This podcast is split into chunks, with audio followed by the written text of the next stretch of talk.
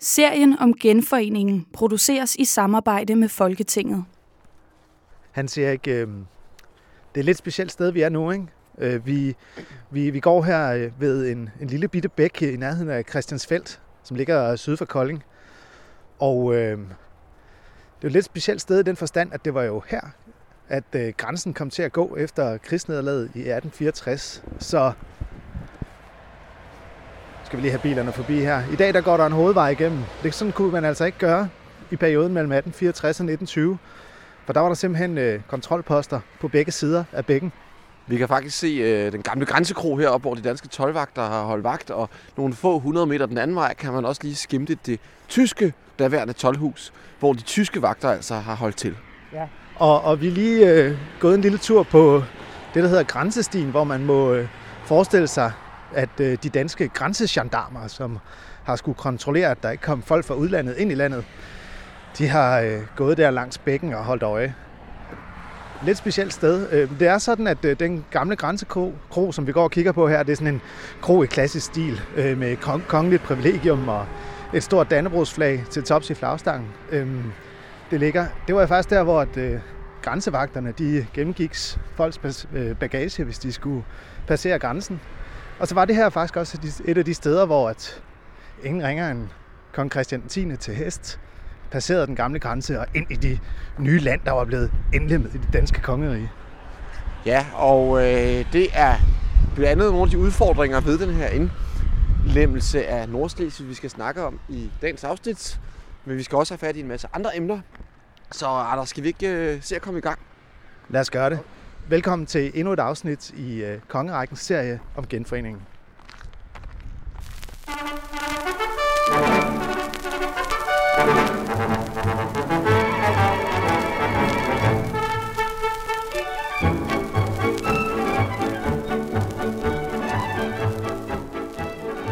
Ja, igen.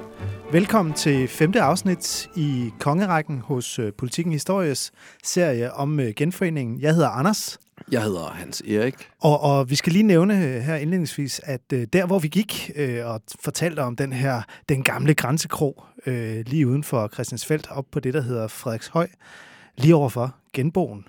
Det er jo faktisk Genforeningsmuseet.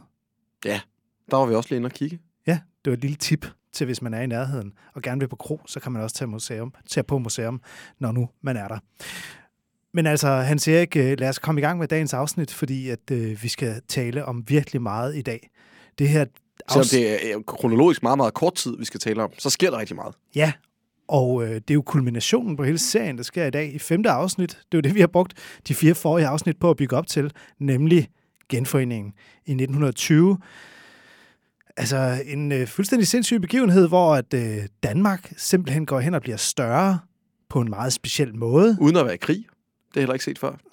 Og øh, det åbner for en masse spørgsmål og en masse uenigheder, som faktisk også i kølvandet på afstemninger, afstemningerne omkring det nationale tilhørsforhold i begyndelsen af 1920, kaster jo faktisk Danmark ud i den værste forfatningsmæssige krise siden de slesvigske krige.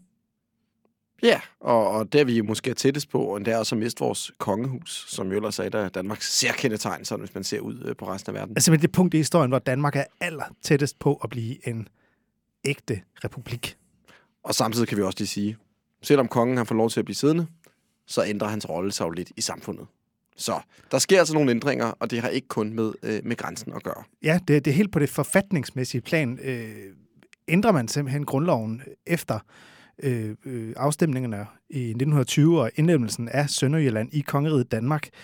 Og øh, det får faktisk ret stor betydning for øh, kongens rådrum.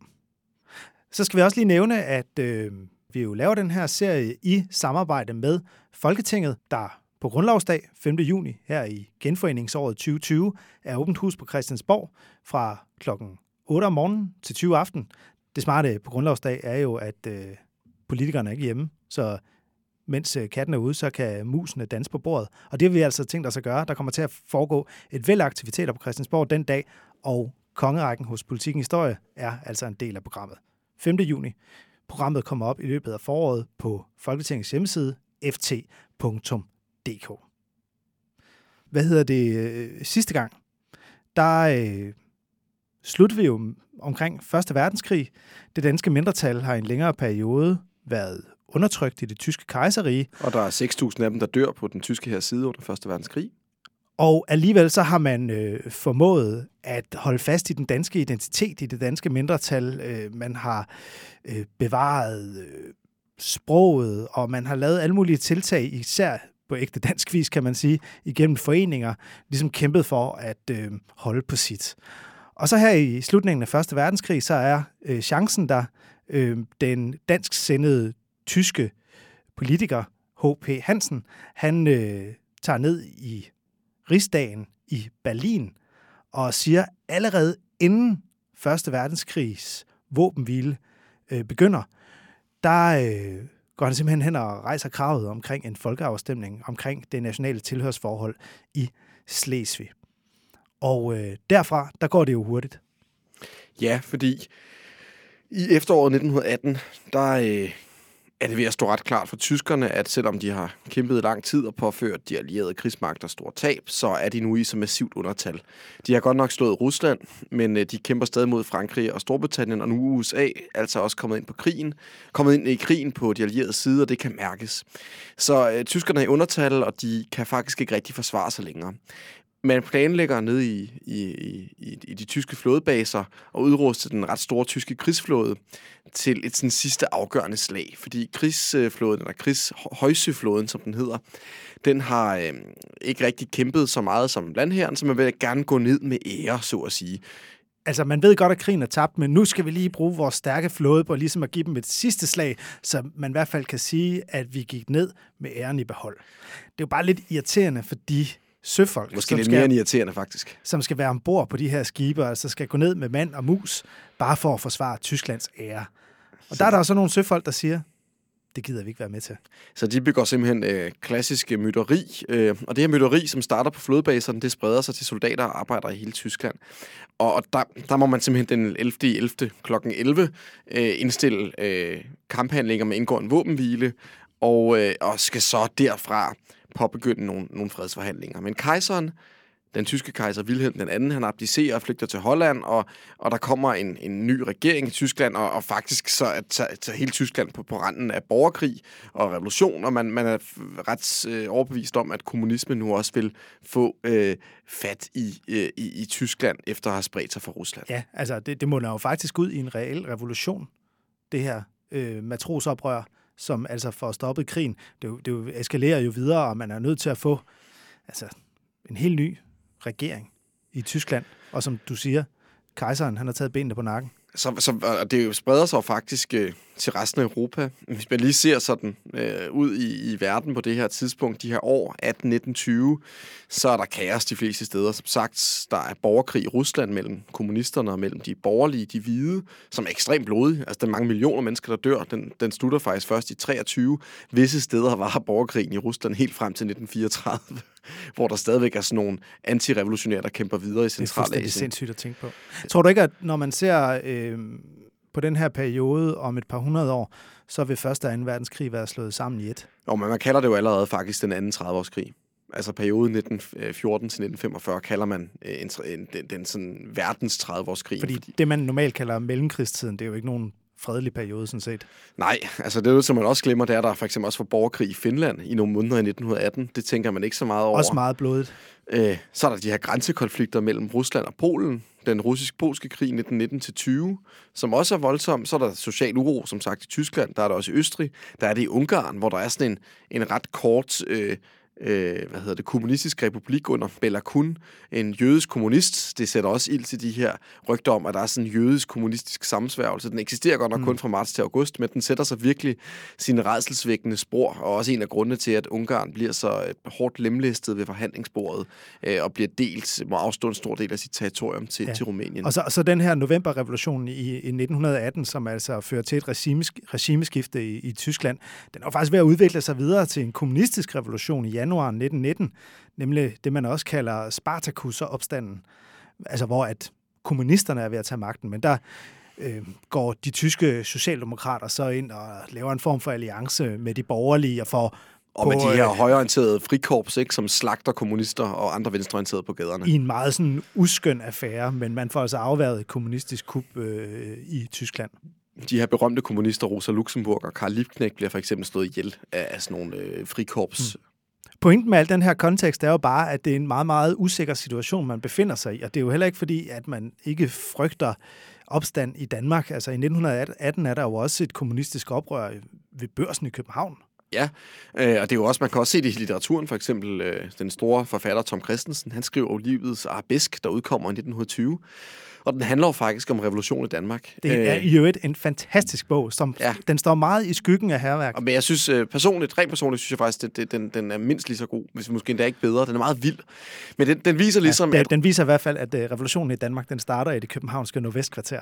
Præcis, og den viser altså også, at, at bare et, et litterært udtryk for, at man var altså også bange for, øh, at det skulle komme til Danmark, det her. Og det er altså de her ret hæftige tider, som sønderjyder såvel som den danske regering skal manøvrere i. Og lad os nu få en rigtig vigtig aktør på banen ja. i det her.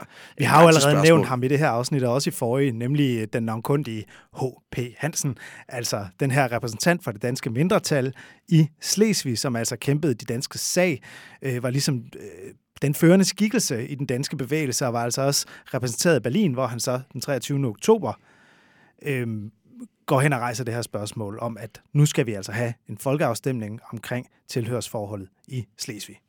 Men hvem var han? Altså, han, øh, han havde været uddannet øh, fra både højskole, Askov Højskole, han har gået på universitetet i København og nede i Tyskland i Leipzig. Han var man stolede ikke på ham for tysk hold. Han var blevet idømt fængselsstraffe for, for højforræderi, han måtte afzone tre måneders fængsel, og han har været involveret i den her nordslesvigske skoleforening, som skulle kæmpe imod det her preussiske øh, sprogtryk mod det danske mindretal. Øhm, han havde også været ind over de her nordslesvigske sparekasser, øh, og han er det hele taget øh, ret virksom i den her kamp for at bevare Nordslesvigs identitet. Så det giver jo god mening, det er ham, der ligesom øh, holder fanen højt. Øh, men som vi også kommer til at komme ind på, så er det jo ikke alle, der kommer til at være begejstret for ham, heller ikke i Danmark, fordi at det her spørgsmål, det var så omdiskuteret. Men han får faktisk en indrømmelse fra selve den, den, den tyske regering øhm, om den her øh, nationale selvbestemmelsesret i Slesvig. Det får han fra den nye rigskansler, prins Max af Baden, som øh, netop er tiltrådt som regeringsleder og skal have forhandlet en våbenhvile med de allierede hjem. Altså, det er efter regimeskiftet i Tyskland, øh, efter det her oprør øh, i den tyske flåde, så øh, kommer Max af Baden til, og hans første opgave, det er jo sådan set bare at få skabt fred. Fordi det her, det her land, det er jo brudt sammen, ikke? Ja, og han vil måske også gerne tækkes de allierede lidt, så han tænker, at han vil ikke sætte sig på hælene for at forhindre det her. Øh, og, øh, men det er jo interessant. Det der, dem, der i første omgang får sat det her spørgsmål på dagsordenen om, hvorvidt Nordslesvig skal tilhøre Danmark eller ej, det er ikke den danske regering. Det er en, faktisk en, en person, der bor nede i det, der, det på det tidspunkt stadig Tyskland, og så den tyske regeringschef. Den danske regering har faktisk ikke rigtig gjort noget nu. Nej, øh, den danske regering, tror jeg godt, man kan sige, lurepasser.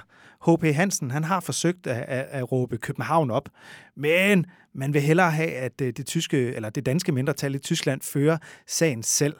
Og øh, det er der jo gode grunde til. Danskerne øh, er jo øh, bange for tyskerne, kan man ikke godt sige det? Jo, altså man har jo fået brændt øh, nallerne, øh, og lige akkurat redde kastanjerne ud af ilden tilbage i 1864, så man har altså fået øh, sit livs skræk og er bange for, at hvis man provokerer tyskerne, så kan man på sigt komme til at sætte landets eksistens på spil. Hvis man provokerer dem, så kan det være om 10 år, så vil tyskerne søge hævn, eller det kan også være, at man vil få for meget øh, tysk mindretal ind i den danske stat igen, og det så man jo, hvor galt det gik tilbage i 1864. Ja, og resonemanget er, at godt nok er Tyskland i, aktuelt i knæ i 1918-19 stykker. Men sådan bliver det jo ikke nødvendigvis ved med at være. Og, og øh, hvad hedder det, da, da man så ligesom kommer frem til, at øh, der skal være fredsforhandlinger, eller som tyskerne siden kommer til at sige, fredsdiktater i Versailles, altså det her slot i nærheden af Paris, der øh, er danskerne jo fra regeringens side ikke interesseret i at være med. Fordi danskerne frygter, at forhandlingerne i Versailles bare vil blive brugt fra især fransk side til at tryne Tyskland, sådan at danskerne får for store fordele og dermed gør sig til tyskernes fjende. Man vil hellere have en direkte aftale med Tyskland, som både Danmark og Tyskland kan anerkende. Men det finder man ret hurtigt ud af. Det er de sejende magter, Storbritannien og Frankrig overhovedet ikke interesseret i, at Danmark skal indgå i aftaler øh, kun med Tyskland. Sådan sagt med et lidt grimt billede, så øh, Tyskland øh, ligger ned, og Danmark kan ikke få lov til at lade være med at sparke på vedkommende. Nej, Frankrig beder faktisk mere eller mindre direkte om, og, Stor- og Storbritannien også, at danskerne skal altså selv være med til den her øh, stening af, af, af Tyskland, der altså ligger som slagen her. Øhm, Spørg- det- det... Spørgsmålet er bare, om den danske, og det er jo noget, man kan diskutere stadigvæk, øh, det er, at er den danske regering for forsigtig her? Altså, det vil folk, der ikke kan lide den, øh, de radikale jo mene. Fordi det er en radikal regering, blandt andet også Erik Scavenius, som også under 2. verdenskrig var udenrigsminister. Og radikalerne, de er altså kendt for at følge den her tyske linje i udenrigspolitikken, som nogen, øh, og også mange på det tidspunkt, mener er alt for tyskvenlige. Altså, og, at man indretter sin politik efter tyskerne, ikke? Ja, man er simpelthen alt for forsigtig, er der mange, der mener. Øh, det er de radikale så uenige i, og det skal altså, som vi kommer til at se her om lidt tid, øh, og kort tid også, øh, kommer til at udvide, øh, hvad hedder det, løse en voldsom politisk krise. Mm. Men, men en ting er så at komme frem til, at der skal være en folkeafstemning, fordi den indrømmelse har man jo fået fra den tyske regering. Og så øh, foregår der de her forhandlinger i Frankrig, altså i Versailles, og så skal man jo så finde ud af et væld af praktiske omstændigheder omkring, hvordan skal det her foregå. Så vi har altså en regering, som faktisk ikke er specielt villig til at indgå øh, i nogen forhandlinger om at ændre grænsen, øh, fordi man er bange for at provokere Tyskland. Så har man en bevægelse omkring H.B. Hansen, som hedder noget særligt, og som står for, for en særlig politik inden for det her grænsespørgsmål. Det er Åben Rå-bevægelsen. Og det er nemlig fordi, at i begyndelsen af november, 17. november, altså det vil altså sige, hvad, en uges tid efter, at kanonerne er forstummet på Vestfronten, der øh, mødes en række repræsentanter for det danske mindretal i Slesvig i Åben Rå, i det, der hedder Folkehjem, som er sådan et forsamlingshus, der ligger i det centrale Åben Rå. Det ligger der den dag i dag. Øhm, og så aftaler de, hvordan de synes, at den her afstemning den skal foregå. Og H.B. Hansen holder en stor tale til forsamlingen fra balkongen, Ja, hvor han jo... det er efter, de er blevet enige om, hvad man, kom, hvad man skal frem til. Og der taler de om, at man skal følge øh, en afstemningsgrænse, eller en, afst- en grænse for afstemningszonen, som skal følge den såkaldte Clausen-linje.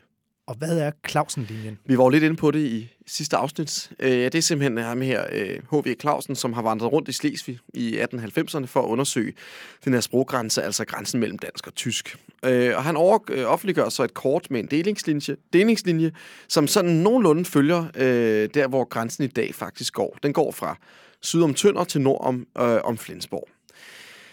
Ja, eller gør den nu egentlig også det? Ja, det er H- faktisk lidt... H.V. Clausen, han har offentliggjort sådan lidt forskellige kort øh, over, hvor øh, den her dansk-tyske grænse sådan rent sindelagsmæssigt går. Og det første kort, han offentliggør, der går grænsen faktisk nord om Flensborg. Men da det kort kommer ud i 1891, der er der altså mange danskere, der bliver ret sure på ham. Fordi de mener jo, at det er mere rimeligt, at den her grænse går syd om Flensborg. Og da han så laver et nyt kort i 1901, der lader han simpelthen øh, grænsen stoppe ud fra Flensborg, så han slet ikke tager stilling til, om Og- hvorvidt Flensborg skal med. Eller Og det er der en god grund til, fordi i 1891, der er der faktisk ret stor usikkerhed om, hvordan øh, Flensborgs sindelag egentlig er. Fordi i omkring 1864, der var Flensborg formentlig øh, ret præget af dansk, øh, dansk sindet del af befolkningen, usikkert var meget. Men i, i 1870'erne, 80'erne og 90'erne, der rykker der rigtig mange tysktalende og tyskere op til Flensborg på grund af industrialiseringen. Så omkring 1891... Altså, byen vokser simpelthen. Der kommer folk til udefra, og, og de er tyskere. Og derfor er det simpelthen usikker omkring 1891, hvor mange der er dansktalende, og hvor mange der er tysktalende. Man laver ikke sådan nogle opgørelser på det tidspunkt, fordi Flensborg er under de tyske rige, der selvfølgelig går ud fra, at Flensborg er tysk. Ja. Men H.P. Hansen, altså den her øh, danske politiker i Tyskland, han, øh, han øh, tager en forsigtig linje i det her spørgsmål. Og han siger så, Flensborg skal ikke med i Nordslesvig. Fordi at der bor 60.000 mennesker i Flensborg, og det vil måske være nok til at kunne tippe afstemningen i den her nordlige zone, hvis man har Flensborg med. Øh, altså fordi der, man regner, kan re- risikere, at der er for mange tyskere, og så vil, kan det måske forskubbe øh, procentdelen af danskere og tyskere i tyskernes favør. Mm. Dog tager man så tønder med, der selvom den er Det er overvejende så tysktalende, ja, stadigvæk også helt nede ved den nuværende grænse, men på den danske side længere ud mod vest. Der bor kun 5.000 i Tønder, så det er altså noget, som øh, hvad hedder det, H.B. Hansen regner med, man godt kan overkomme inden for et par generationer og få gjort til Danmark. Det synes han derimod, at Flensborg, der er for mange til, at det måske kan, der kan udvikle sig til at blive en sikkerhedsrisiko øh, for Danmark. Så da H.B. Hansen han er med til at bestemme, at Tønder for eksempel, skal være med i Nordslesvig, hvor man altså stemmer, stemmer det, der hedder en blok, det vil sige, at man stemmer, laver en stor afstemning i hele området om, hvilket land man skal tilhøre, Tyskland eller Danmark. Der tager han Tønder med, selvom man egentlig godt kunne have tegnet en linje nord om Tønder, selvom man godt ved, at der er rigtig mange tyskere i Tønder. Og det gør han jo, fordi han vurderer, at der er så få tyskere, at de ikke vil kunne komme til at påvirke det samlede resultat for hele Nordslesvig. Men samtidig så vurderer han også, at de er så få, at efter en genforening, hvor Nordslesvig så er kommet til Danmark, så vil man godt kunne rumme de her tusinder, få tusind tysksendede, som altså har boet i Tønder. Og det vil man ikke gøre med det meget store tyske mindretal, der vil komme, hvis man ligesom hapsede Flensborg med. Ikke? Jeg tænker jo lidt, ja, er vi lidt ude i noget gerrymandering her? Hvad er gerrymandering? Det er det, som I ser kendt fra Storbritannien og USA i dag, som man diskuterer meget. Det her med, at man tegner nogle grænser, som kan se rigtig sjove ud på kortet, fordi man inden for et distrikt, stemmedistrikt, simpelthen lige, ah, hvor du hvad, vi tager lige den her landsby med, selvom vi skal tegne sådan en kile ind fordi på så kortet. kan vi tippe øh, stemmeafgivelsen i vores favør. Ja, det hedder gerrymandering, så man tegner nogle sjove kort, men så det passer med stemmedistriktet, for eksempel i republikansk, hvis det var i USA. Hmm. Og det er jo egentlig det, H.B. Hansen han lidt gør her. Ja, altså, man- I og med, at han tager tønder med, ikke? Præcis, og, og der kan man diskutere, bare fordi noget er en folkeafstemning, så kan man jo altså godt manipulere det i en vis retning. Og selvom man kan argumentere for, at H.B. Hansen måske manipulerer lidt her øh, i dans til dansk fordel, så er der jo faktisk nogen, der er ret øh, utilfredse med ham. Fordi der er jo ikke kun Åben Rå-bevægelsen. Der er også noget, der hedder Flensborg-bevægelsen. Ja, og Flensborg-bevægelsen, det er dem, der sådan set er med på H.B. Hansens øh, øh, grænsedragning øh, omkring, hvor øh, stemmeafgivelsen skal, skal være. Men de vil lige have Flensborg med. Simpelthen fordi, historisk set, der er det en dansk by, og det er områdets største by, og historisk principielt årsager, fantastisk udtryk i øvrigt. Øh, så, Ja, så, historisk principielle årsager. er det godt nok, at de går ind for, at folket selv skal bestemme, hvor grænsen skal gå. Men lige når det med Flensborg, der må man lave en undtagelse, fordi det er en historisk principiel undtagelse. Nu er det jo også sådan, at i grænseområdet, der har der i 1867 været en afstemning i Tyskland. Og der kunne man aflæse på stemmeafgivelsen, hvem der ligesom var danske og tyske. Og der er jo nogen, der mener, at man skal gå helt tilbage til dengang. Fordi al den tyske indvandring i anførselstegn, er der har været til området, den er jo med til at skævvride det her. Vi skal jo, vi skal jo sætte uret tilbage til tiden før 1864. Det er jo den korrekte måde at anskue befolkningstallet på. Ja, det er jo også lidt svært, ikke? Eller For er, nogen, befolkningsfordelingen. Der er nogen, der er døde siden da. Men altså, den her Flensborg-bevægelse, den kommer sidenhen til at, at sk- skyde en masse grus i maskineriet. Så er der faktisk også den sidste, mere rabiate bevægelse, det er Dannevirke-bevægelsen, der kort og godt går ind for, at man skal ikke have en grænse til Ejderen, men dog en grænse til Dannevirke. Og det vil sige næsten til Ejderen. Og det støtter franskmændene for eksempel.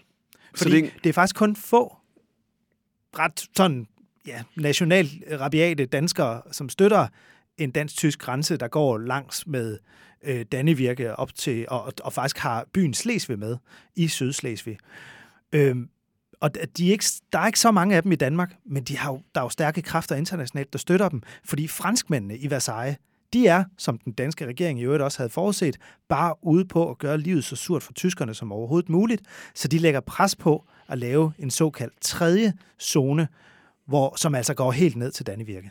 Ja, og der skal altså stemmes i de her zoner. Ja, det skal der så ikke alligevel, fordi den danske regering, efter også at have lurepasset ret meget Versailles, de går så ind og siger til franskmændene og englænderne osv., altså vinderne af Første Verdenskrig, og siger, vi kunne altså godt tænke os, at øh, den her tredje zone, der går helt ned til Dannevirke, at den ikke kommer med i afstemningen. Der er faktisk danskerne er, er på den måde sådan meget ydmyge. Det handler ikke bare om at udvide De er også bange for at brænde, brænde natterne om 10 år, ikke? Jo, altså lægge sig ud med tyskerne. Men man, man er simpelthen fra dansk side bange for, at der er en, en afstemning i den her sydlige tredje zone, fordi der er jo stor nød i Tyskland på det her tidspunkt. Folk, de sulter nærmest. Så Der er ikke noget være- brændsel om vinteren. Folk det- går sgu og fryser. Så det kan godt være, at dansksindet, eller tysksindet i, i, nede i Sydslesvig, de tænker, ah, det kan godt være, at jeg føler mig tysk, men altså, der er mere styr på tingene op i Danmark. så Der er os masser af flæsk i Danmark. Jeg kan få noget at spise. De kan sende mig noget brændsel, ikke? så jeg kan få noget varme. Jeg stemmer sgu dansk. Men den type borgere har den danske regering ikke den helt store interesse i at få ind i den her homogene nationalstat, man er ved at lave på det her tidspunkt. Det næste, man skal fundet ud af, det er, hvem der har lov til at stemme i de her afstemninger. Ja, hvem er det så? Jamen, øh, Det er jo for- snyd, hvis der er nogle tyskere, der lige er flyttet til. Ja. Så skal de jo ikke have lov til at stemme, for de er nye. Det vil danskerne sige i hvert fald. Ja, men altså, man ender med, at det er folk, der har boet i området siden 1. januar 1900. Øh, så, øh, hvad hedder det? Det vil altså sige, at hvis man er flyttet til i 1902 og har arbejdet i for eksempel Flensborg eller Åben Så er det too bad. så kan du ikke få lov til at stemme. Øh, og øh, man kan så også få lov til at stemme, hvis man er født i området, men siden er blevet udvist af de tyske myndigheder eller af de danske myndigheder før 1864.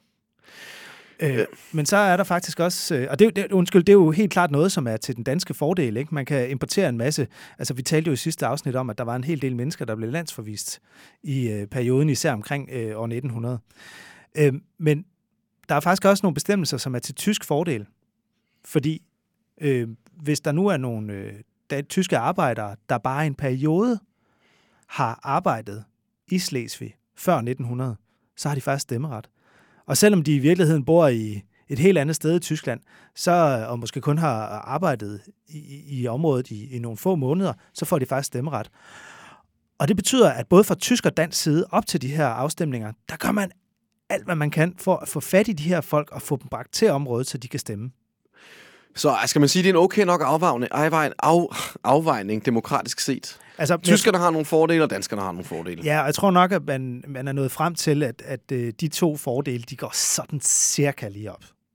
Men altså, man skal jo frem til selve afstemningen.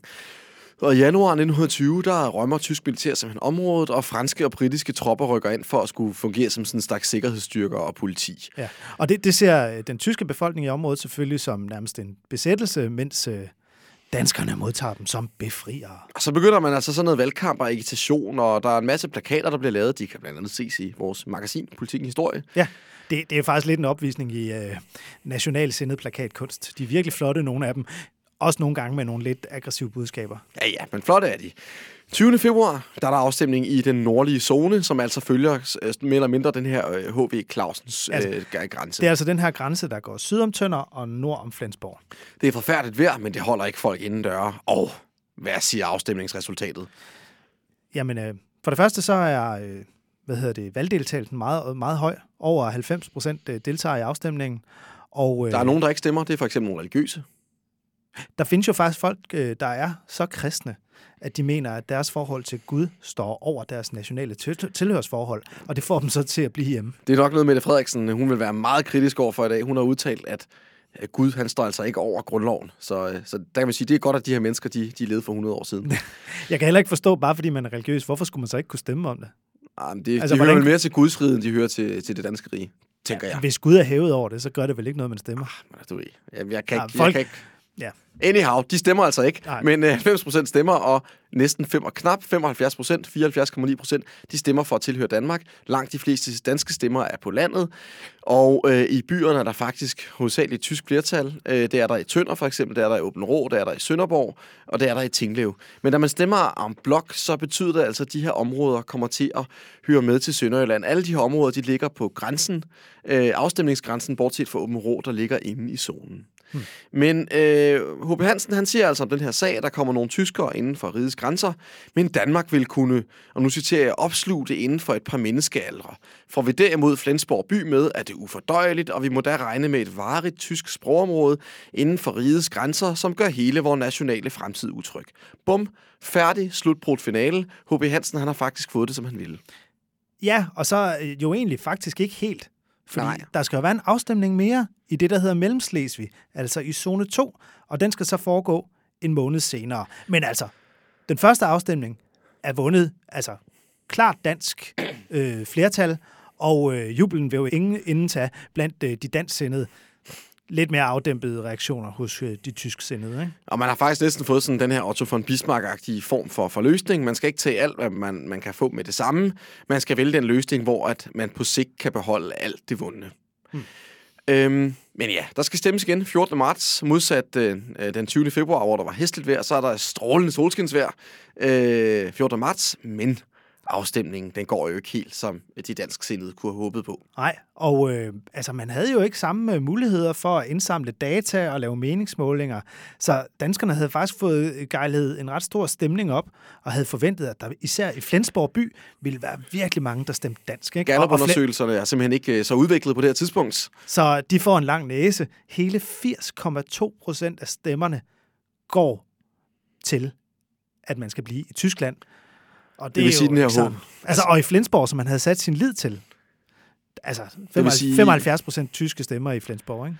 Hansen-linjen der, den var altså rimelig præcis, må man, jo, øh, må man jo slutte. Ja, og det var faktisk også sådan, at i den her mellemzone, der stemte man ikke en blok. Det vil altså sige, at hvis der var et sovn, som lå ved grænsen... Så kunne man altså godt lige for eksempel på Flensborg med til Danmark. Men der er altså ikke en eneste af de her kredse i Mellemslesvig, som har dansk flertal. Så man må sige, at den her Claus... Og der er nogen ude på de der øer, ikke? Øh, ude under syd for Sild, men de ligger så ikke på grænsen. Nej, så de kommer altså ikke med.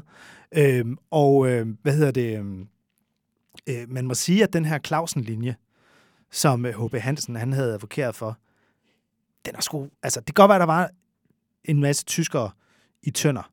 Som... 5.000 er jo ikke en masse. Altså, herregud, ikke? Det er mm. relativt få. Men den er sgu rimelig godt ramt danskerne får i hvert fald det med, hvor der var flertal til det. Det må man sige. Det må man sige. Øh, men altså, der kommer nogle problemer nu her i forbindelse med den her mellemslesvige afstemning. Ja, fordi at afstemningsresultatet, hvor altså selv Flensborg by får et enormt stort tysk flertal, øh, det, det kommer sgu som et chok for mange danskere, som havde regnet med, at øh, der ville være dansk flertal. Og de vil altså af de her historisk principielle grunde. Åh, oh, dejligt udtryk. Det tror jeg, jeg vil bruge fremadrettet. De vil have Flensborg med. Og øh, de vil have, også have, at Mellemslesvig bliver sat under international allieret kontrol, så den kan holde en ny øh, folkeafstemning senere, i håb om, at stemningen så vil have vendt til fordel for Danmark. Ja, altså man okay, faktisk... man har tabt afstemningen, så siger vi, ja, men nu skal det være international zone, altså hvor at øh, de sejrherrerne fra Første Verdenskrig så kan gå ind og besætte området, og så kan vi, så kan vi jo ligesom lave lobbyarbejde blandt befolkningen, og så kan vi lave en ny afstemning, og så kommer det bare til Danmark alligevel. Ikke? Men det nægter regeringen. Og hvad er det så, der sker? Jamen, det er jo øh, så der, at Danmark bliver kastet ud i det, der hedder påskekrisen. Fordi øh, Danmark har jo en konge på det her tidspunkt, Christian 10., som, øh, hvad skal vi sige, er mere forhippet på at spille en politisk rolle, end øh, regenter er i dag. Og der er vi jo i en opbrudstid. Aristokratiet har mistet sine privilegier, lensafløsningen i 1919. Det var der, hvor at, øh, den danske adel mistede sådan de alle sine privilegier, de har haft siden middelalderen. Med ja, så sådan alle mulige nedarvede privilegier, de havde haft, de var... Skattefrihed og alle mulige forskellige ting, vi skal mm. gå detaljer med her.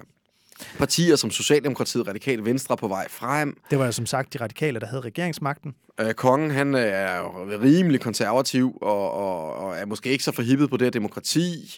Så altså, der er nogle masse ting, der gør, at kongen måske føler, at han har lov til at gribe ind i politik. Og der står også i grundloven, at det er ham, der udnævner ministerne og det tager han relativt bogstaveligt, selvom man jo har fået et nyt princip med systemskiftet i 1901 og en ny grundlov i 1915. Mm. Så reagerer han lidt voldsomt, er der nok nogen, der vil mene. Ja, fordi da Sale, altså statsministeren, radikaleren, han øh, nægter at imødekomme den her mulighed for at gøre Mellemslesvig til international zone, så siger han, nej, vi vil respektere afstemningsresultatet.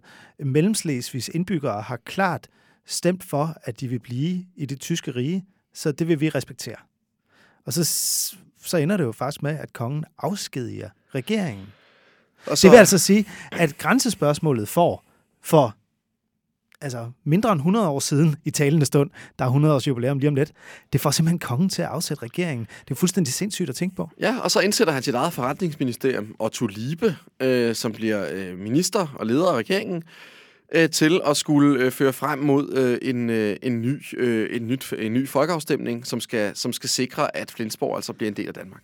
Men, men så bryder helvede jo løs. Fordi Socialdemokraterne, de bliver rasende. De rydder det, forsiden, det gør de radikale også, ikke? De rydder forsiden på deres partiavis, Socialdemokraten, hvor der står kongen begår statskup, og Socialdemokraterne samler sig inde på Amalienborg Slotsplads. Det er også nogle ting, vi har nævnt i vores tidligere podcast-serie. Mm. Og et øjeblik ser det faktisk ud til, at kongen han må gå af, og man udnævner eller udråber en republik i Danmark. Au det ser lidt hårdt ud. Men Torvald Stavning, den store socialdemokratiske leder, han får gydet olie på vandene. Han formår sådan at balancere imellem de her forskellige parter. Han har god kontakt til de tyske socialdemokrater. Han har naturligvis også god kontakt til sit eget bagland. Og så er han ellers også i stand til at gå i dialog med de her konservative kræfter. Og så går han sådan ligesom af sådan en medierende faktor. Og så er der jo nok det vigtigste, nemlig truslen om en generalstrække. Det vil altså sige, at alle de danske arbejdere de vil smide værktøjet og nægte at gå i arbejde. En enorm skadelig ting for det danske samfund.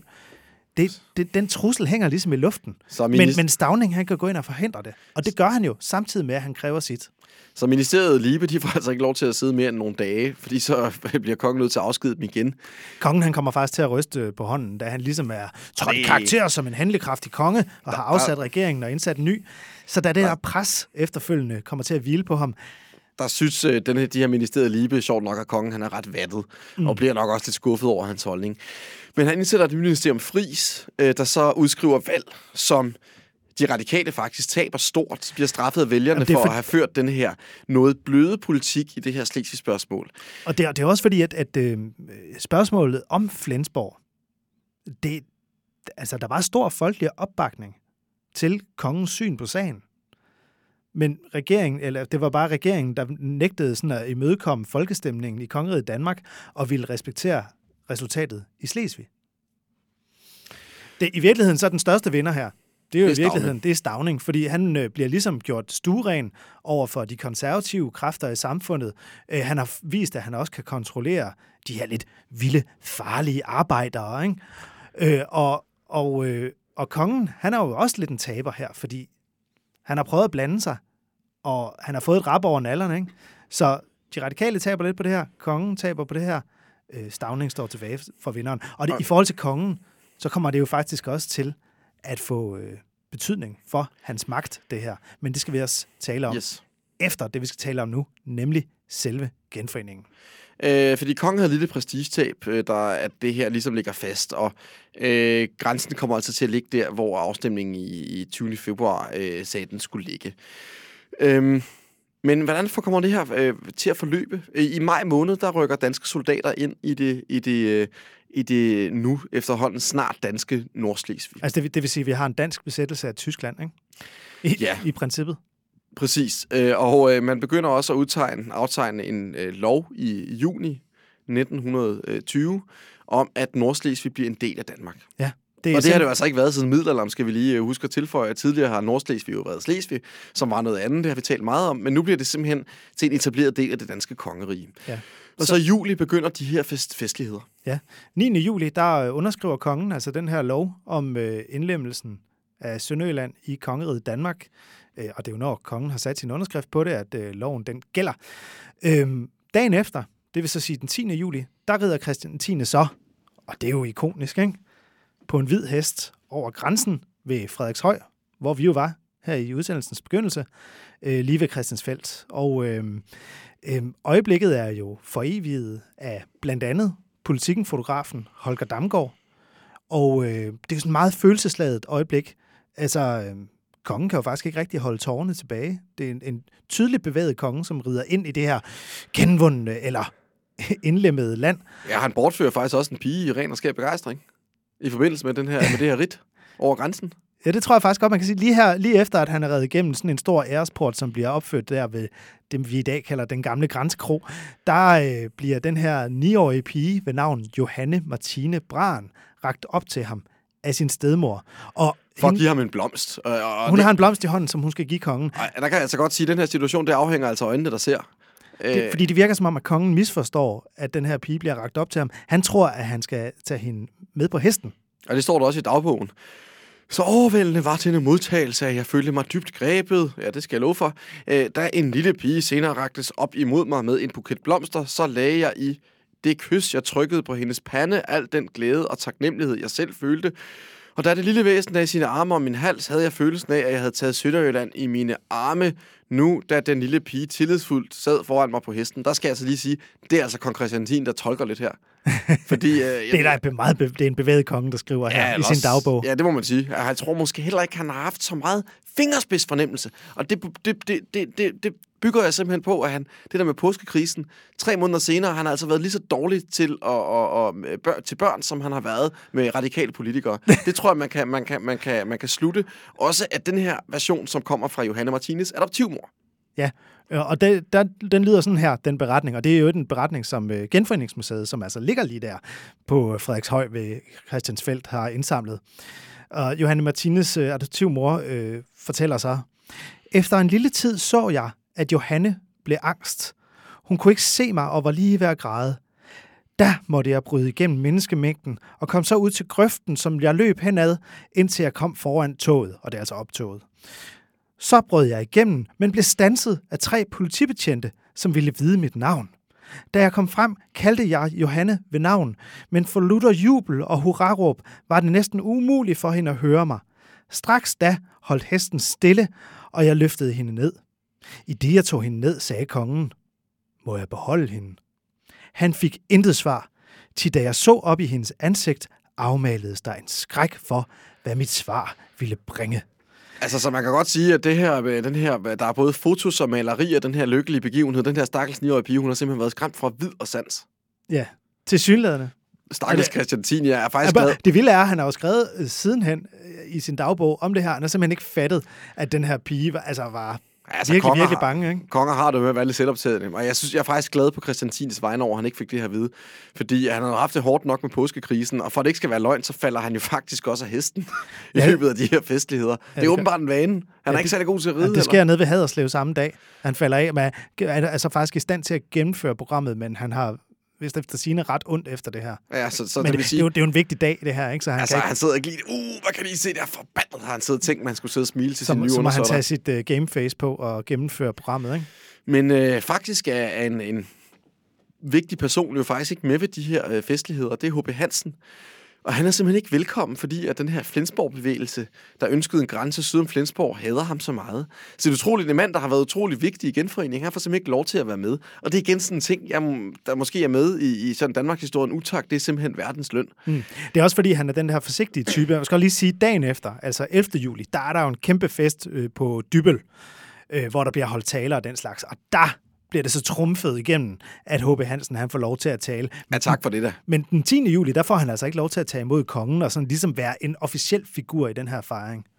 Og 12. juli, der når han så ned til, helt ned til den nye grænse, altså der, hvor den løber i dag, kongen, og der står de danske flensborgere så og ser lidt, uh, måske lidt, uh, altså, de står lidt, på, ud. De står på den anden side af grænsen, ikke? Og så siger kongen jo så, lige så lidt som de glemmer os, glemmer vi dem. Og det er jo noget, som vi også kommer til at tale om i næste afsnit, øh, altså øh, om øh, det danske mindretal syd for grænsen. Ja, og hvordan man for ikke at tale om det tyske mindretal øh, nord for grænsen, ikke, som jo altså protesterede kraftigt imod den her en blok afstemning især i Tønder, fordi Tønder jo ligger lige ved grænsen. Man kunne jo bare lige have sat grænsen nord om Tønder, ikke?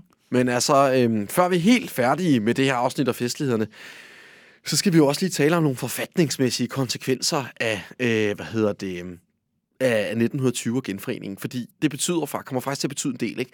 For det første, så kommer øh, grundloven til at gælde for Slesvig, og det er jo altså et problem, man har bakset med i århundreder, at få den samme ja, lov... af Slesvig i hvert fald, ikke? At få den samme grundlov til at gælde for Slesvig. Det kommer så dog kun til at være, øh, være Nordslesvig, men der kommer dog til at være samme øh, hvad hedder det, lovgivning i, i, i Nordslesvig som i resten af Danmark, dog med nogle få undtagelser faktisk.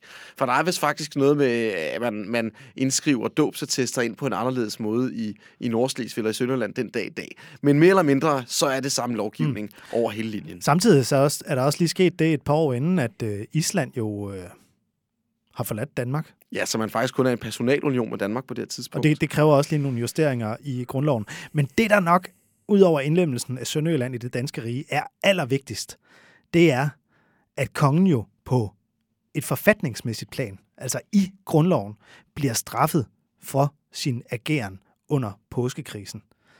Han får simpelthen indskrænket sin magt, ikke? Han siger ikke, hvad er det, der står? Ja, altså, kongens ret til beslutninger vedrørende øh, landets udenrigs- og forsvarsforhold bliver simpelthen begrænset. Mm-hmm. Øhm, Kongen fordi... kan ikke uden rigsdagens, rigsdagens samtykke erklære krig eller slutte fred, indgå eller ophæve forbund eller handelstraktater, afstå nogen del af landet eller indgå nogen forpligtelse, som forandrer de bestående statsretlige forhold.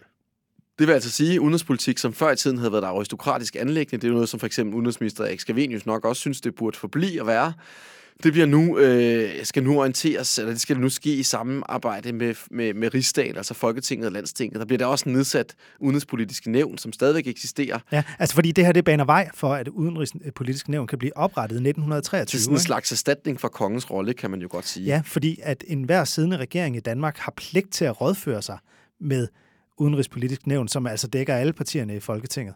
Så, så man kan sige, den, hvad skal man sige, sådan medierende rolle, som kongen tidligere havde haft i forhold til den danske udenrigspolitik, den bliver altså, den, den overgår til øh, udenrigspolitisk nævn, som altså har et parlamentarisk grundlag. Øh, derudover så kan man jo også altså, notere sig, at Danmark med 1920 øh, ændring af grundloven for alvor bliver nationalstat, fordi Island er røget ud, og man får altså stort set alle andre danskere, der tidligere ikke havde boet den danske stat, de bliver en del af staten igen. Danmark bliver for alvor en demokratisk nationalstat, og det her konstitutionelle præg, som forfatningen har, bliver for alvor øh, fastlagt. Mm. Så kongen han øh, slipper altså med en indskrænkelse af sin magt. Men det, man måske kunne spørge, det var, og vi sagde jo også tidligere, Danmark har aldrig været så tæt på at blive en republik. Hvorfor blev Danmark ikke en republik? Og det var der jo faktisk folk, der spurgte Stavning om. Fordi Stavning var jo socialdemokrat, og indtil da, der havde, Stav, eller der havde Socialdemokraterne jo været et folk, som var meget, meget kritisk over for monarkiet. Der sad jo folk som Frederik Borgbjerg, for eksempel. Øh, som, var, Bang. som var nærmest republikanere, eller de var republikanere, kan man ikke godt sige det? Jo. Og øh, så blev, blev Stavning, som jo altså havde ageret mere sådan moderat i det her spørgsmål, han blev så spurgt, hvorfor, Hvorfor vippede ikke bare kongen af pinden og gjorde Danmark til en republik? Så skal han efter sine, og det er altså en information, vi har fra historikeren Jes Fabricius Møller, at han, Stavning han udbryder, nej, ved de hvad? Så havde vi fået I.C. Christensen som præsident. Altså I.C. Christensen, Venstres øh, stærke mand, ikke? Og det vil en socialdemokrat dårlig vel heller ikke have. Så vil han hellere have en konge. Men øh, i hvert fald, man får en demokratisk grænse øh, i Danmark. Hurra, hurra, hurra. Men er folkestemninger og folkeafstemninger altid nødvendigvis et gode? Man kan jo se, at man godt kan manipulere med folkeafstemninger. Ja, for det gjorde man også grænser. en lille smule med dansk Hvordan ser det ud for eksempel med folkeafstemningen på Grim? Hvordan udpræget demokratisk? Hvad med Katalonien i Spanien? Hvad med Skotland i Storbritannien? Altså, de kan jo også være konfliktoptrappende og måske forværre en krise snarere end at løse den. Fordi hvis man ser på, øh, i 2014 var der den her folkeafstemning i Skotland, hvor de skulle ligesom tage stilling til, om de ville træde ud af Storbritannien og blive en fuldstændig selvstændig stat. Det er, Skotland er jo næsten selvstændigt i dag, men lige på det udenrigspolitiske område, der følger de jo så faktisk Storbritannien. Øhm, man kan spørge sig selv... Og de er også økonomisk afhængige af England stadigvæk. Ja, ja, ja. Med. Men, men man kan spørge sig selv, at det var jo, det var jo et, et klart ja til at blive Storbritannien tilbage i 2014. Men så klart var det jo heller ikke det viste jo faktisk en ret, en, en, det viste jo faktisk en befolkning, som var ret splittet ja, hvordan ser deres tilhørsforhold. Ikke? Og hvordan ser det ud nu i forbindelse med Brexit? Det er jo sådan nogle ting, man aldrig rigtig ved med folkeafstemninger. Ja, fordi... og hvis man lavede en folkeafstemning i Skotland nu, så vil den aktuelle situation omkring Brexit jo påvirke det helt vildt. Og hvordan ser det egentlig ud om 10-20 år i Skotland og deres forhold til Storbritannien? Eller om 100 år? Eller om 200 år? Under alle omstændigheder, så skal vi i næste og sidste afsnit diskutere øh, det tyske mindretal i Danmark, det danske mindretal i Tyskland, og hvordan grænseproblematikken har udfoldet sig øh, igennem de sidste 100 år, fordi det var ikke slut med kriser i det dansk-tyske forhold. Det var det jo netop ikke. Altså bare fordi, at man har slået en ny streg, så vil der jo stadigvæk være ballade omkring det nationale tilhørsforhold. Bare der var jo store mindretal på begge sider af grænsen. Og tag, der kommer også lige nogle nazister til i Tyskland i 1933 og en tysk besættelse af Danmark, og der er jo også nogle udfordringer, øh, og det skal vi diskutere i næste afsnit af øh, næste og sidste afsnit af vores serie om Sønderjylland og genforeningen. Tak for i dag.